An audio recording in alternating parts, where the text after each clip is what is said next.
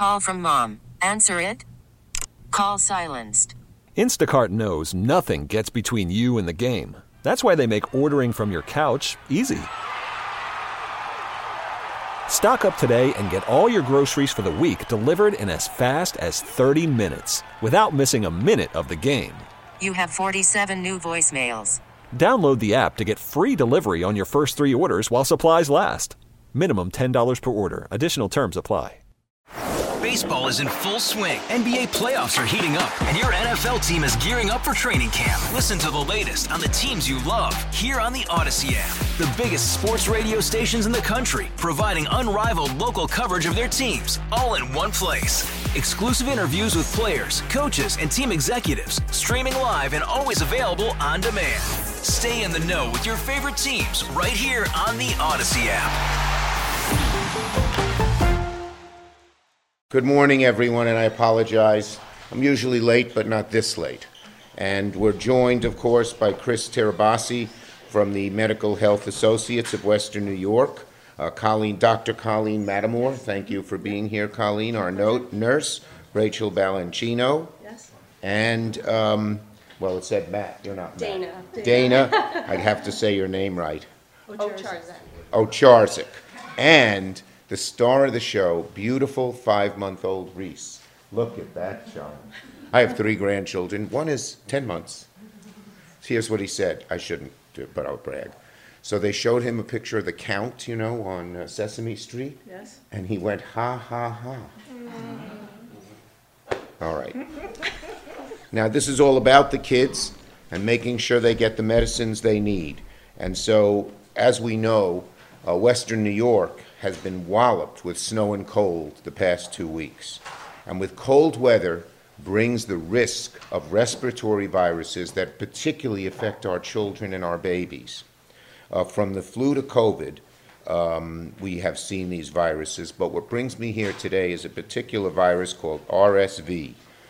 Now, I'm going to say the name once. No one knows that middle S word. Um, it's called respiratory syncytial, Syncytial. syncytial virus, RSV. So, with the cold, there's an increased risk of RSV, which hurts the kids particularly. It's dangerous to them and to the elderly. Now, the best way to protect yourself from this disease is get vaccinated. I get vaccinated every year. Um, I encourage everyone to do so. And many people do not know that if you're on either Medicare or Medicaid, the vaccines are free because of the work we did in what was called the IRA. And I forgot to button my tie. Sorry about that. Anyway, so those vaccines are free for anyone on Medicare over 65 or on Medicaid. But when it comes to the RSV vaccines that protect our children, many of our pediatricians, like those here at this great clinic, Western New York Pediatrics, are in impossible situations. Why? There is a severe shortage of this much needed RSV shot. Uh, it's called Beyfortus. And parents are in agony when they know their kid might have it or going to get it and they can't find the vi- vaccine. There's nothing that you ache more than you worry about your children, as um, first name again? Dana. Dana will tell you, and even Reese would tell you if she could talk. Um, the RSV vaccine is brand new, it was just developed last year. And it's sort of a miracle that everyone's excited for because it did so much good um, with virtually no bad side effects. So it's a very good virus. Um, and what, but many Western New York parents are coming in to try and get the shot for their kids and told they must wait weeks or even months because of the severe shortage of this new vaccine. It's true nationwide. The demand has surpassed the very limited supply, and the RSV cases uh, has slowed a little bit recently, but in cold weather, it's worse. Why is it worse? Because people are indoors, so the virus spreads much more easily. So the colder it is, the more likely we are to get it. And we have had a very uh, tough few weeks with snow and cold here in Western New York. And so I am today launching a two pronged plan to help Western New York and all of upstate New York get uh, this virus uh, vaccine, which is so necessary. It's a two pronged plan to help address the vaccine shortage we're seeing here in Western New York. Now, first, I am sending a letter to the CDC. It's a copy of the letter. See it? See it, Reese? what a cutie. Where'd you get that She cute little just learned how bow? to read.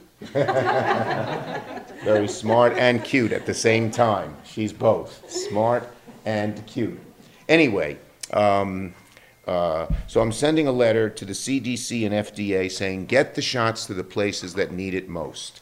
And we in Western New York are at the very top of the list in terms of needing it most. Get it into the hands of physicians um, so that they can get the vaccine and give it out to the kids right away. Get the shots out fast. The feds are trying to do this, but they, they already expect, and they expect 230,000 new doses to be available. We want Western New York to be at the top of the list because we have the greatest need here. Because as I said, the colder it is, the more likely um, it is that you need the vaccine because when you're indoors, the, vac- the virus spreads. So get that new batch out. But second, I'm also calling on the manufacturers to work with the federal government to speed up production of this vaccine. Given the cold weather, given the great demand, and given that RSV can be serious, we need them to speed things up ASAP. That means the feds have to work with the manufacturer so that the supply lines are uh, moving more quickly because they need certain ingredients to make that vaccine, and some of those ingredients are slow. Okay, manufacturers and feds can work together to ensure that bureaucratic hurdles and regulatory hurdles aren't getting in the way of getting the vaccines out. Make sure those supply chain issues don't persist so there won't be another spike in the shortages. Here at Western New York Pediatrics alone, staff has been forced unfairly, uh, has, has unfairly been forced to make decisions on who gets the vaccine and who doesn't. That's not right and that's not fair. And good doctors and good nurses don't want to have to make that choice. That's like triage, and that's a bad thing. There have been parents looking to pay cash up front to expedite to get the, uh, the vaccine. And I know that Western New York Pediatrics is certainly not the only local office dealing with these problems. We can't let this become a crisis.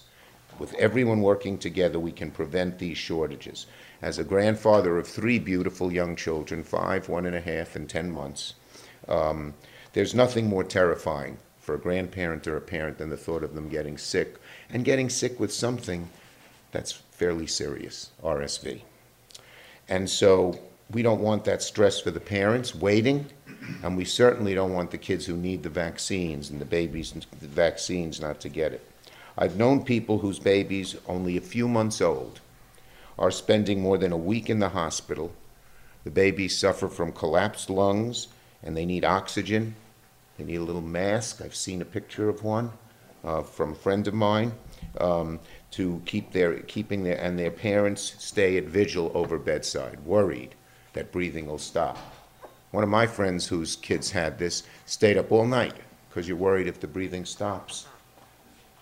God forbid, God forbid. Um, one mother in Western New York who was waiting on the vaccine for her child, um, and while they were waiting, the child got sick with RSV. They're okay, but that was terrifying to them. So we need all hands on deck. One, with the existing vaccines, go to the areas that need it most, Western New York at the top of the list. Number two, get those supply chain bumps eradicated so we have more vaccines and everybody could get it. Um, parents should never have to hear there's not enough medicine to keep their babies safe. RSV is treatable. It is treatable, and we recommend people get the vaccine. No side effects. Um, but we need our hospitals and our medical uh, and our medical clinics to uh, have a steady supply. With that, I'm going to call on we um, on our first guest. Is are you doctor? Are you uh, no? Are you first? Colleen. Thank you, Colleen. You're first. Okay. Our great doctor and head of well, Yes. whatever. She, yeah. Hi, um, thank you very much for coming. Thank you, Senator Schumer, for calling attention to this. You know, from the pediatrician end, I just can't emphasize some of the words that were just said about how serious RSV can be if babies, especially if babies get this. In many of us, it's just can be a common cold. It's, it's a virus that sticks up in, in our noses, causes congestion, a tickly throat. But in many people, especially babies, it can travel down into the airways. It can infect your big breathing tube, your smaller breathing tubes, and then your lungs. So you get this horrible cough, this tight, wheezy um, congestion that babies can get. They struggle to breathe. And then if it's in their lungs, that's pneumonia, that's been talked about. And then it interferes with oxygen exchange in those babies. And they can't eat, they can't bottle or nurse if they're breastfed. So it's really, really a bad disease. It's highly contagious. And with this vaccine, it's actually a shot. It's um, given to babies, it's one and done. It's given to babies eight months and younger when during respiratory season. So eight months and younger from October through like I'd say March. If you're that age, that's who's supposed to get this vac- this shot. And it's passive antibody. So we're actually giving these babies antibodies against RSV. So when they get the infection, because it's really contagious, the RSV goes in, they're already armed with antibodies. The antibodies neutralize the RSV virus, and they have a very mild infection.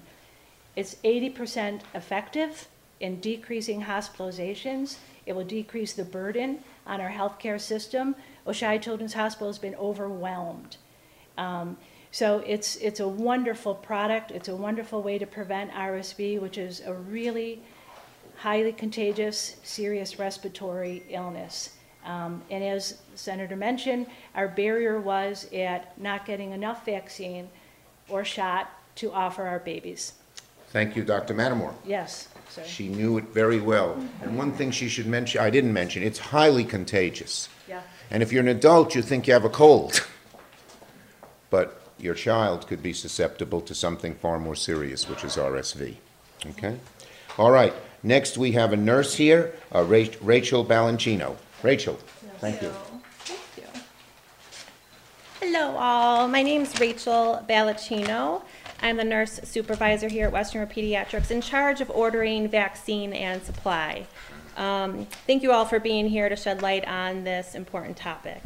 Um, just uh, as far as my perspective, this has been unlike any previous experience in regards to availability of the RSV shot, um, making it impossible at times to have adequate supply for our patients in need. We need help with accessibility of the RSV shot, so pediatric offices like Western Pediatrics can help safeguard our most vulnerable patients like Reese. So, thank you. Thank you, nurse. And now we have the star of the show, Reese, and beautiful Dana, who fell asleep. Look at those little beautiful fingers. I love kids. I can only speak to our experience, but um, our daughter Reese is five months old and she has Down syndrome, and so we were especially concerned of her being at a higher risk. Um, we also have a two year old son at home who did get sick with RSV when he was 10 months old, so we fully could understand the severity of her potentially getting sick with RSV.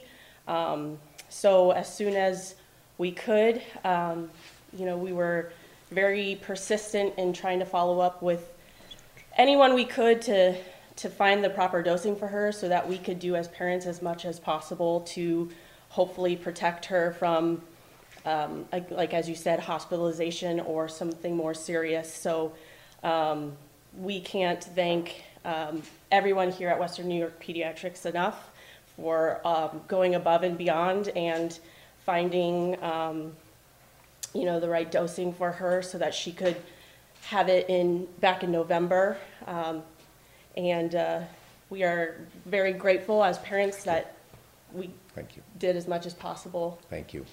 And we hope other parents too can have that advantage. That was great. Well said. Thank you very much, Dana. You're a good natural here, as is Reese. okay, we'll take questions on this subject. So, um, from the pediatrician side of it, I mean, have you turn folks away at this point?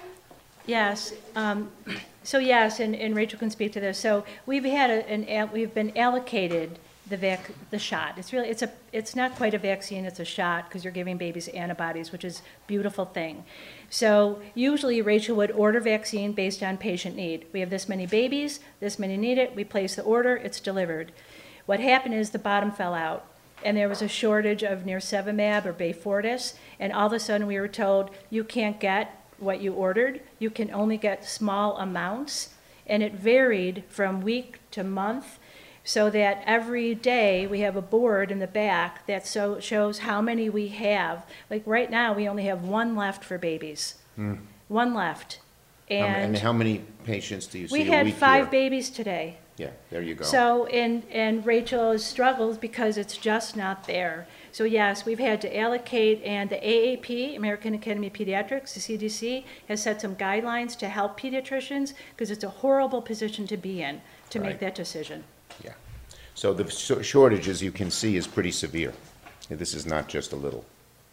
Is there any supply coming back to you? I mean, with that one just The- right now, do you expect it? I don't know, Chris, this if you week, heard next anything, but the AP did, a- I, I looked yesterday and That's on the it- Association of Pediatricians. pediatricians. So it's a national organization. They're hoping there'll be um, more supply at the end of January.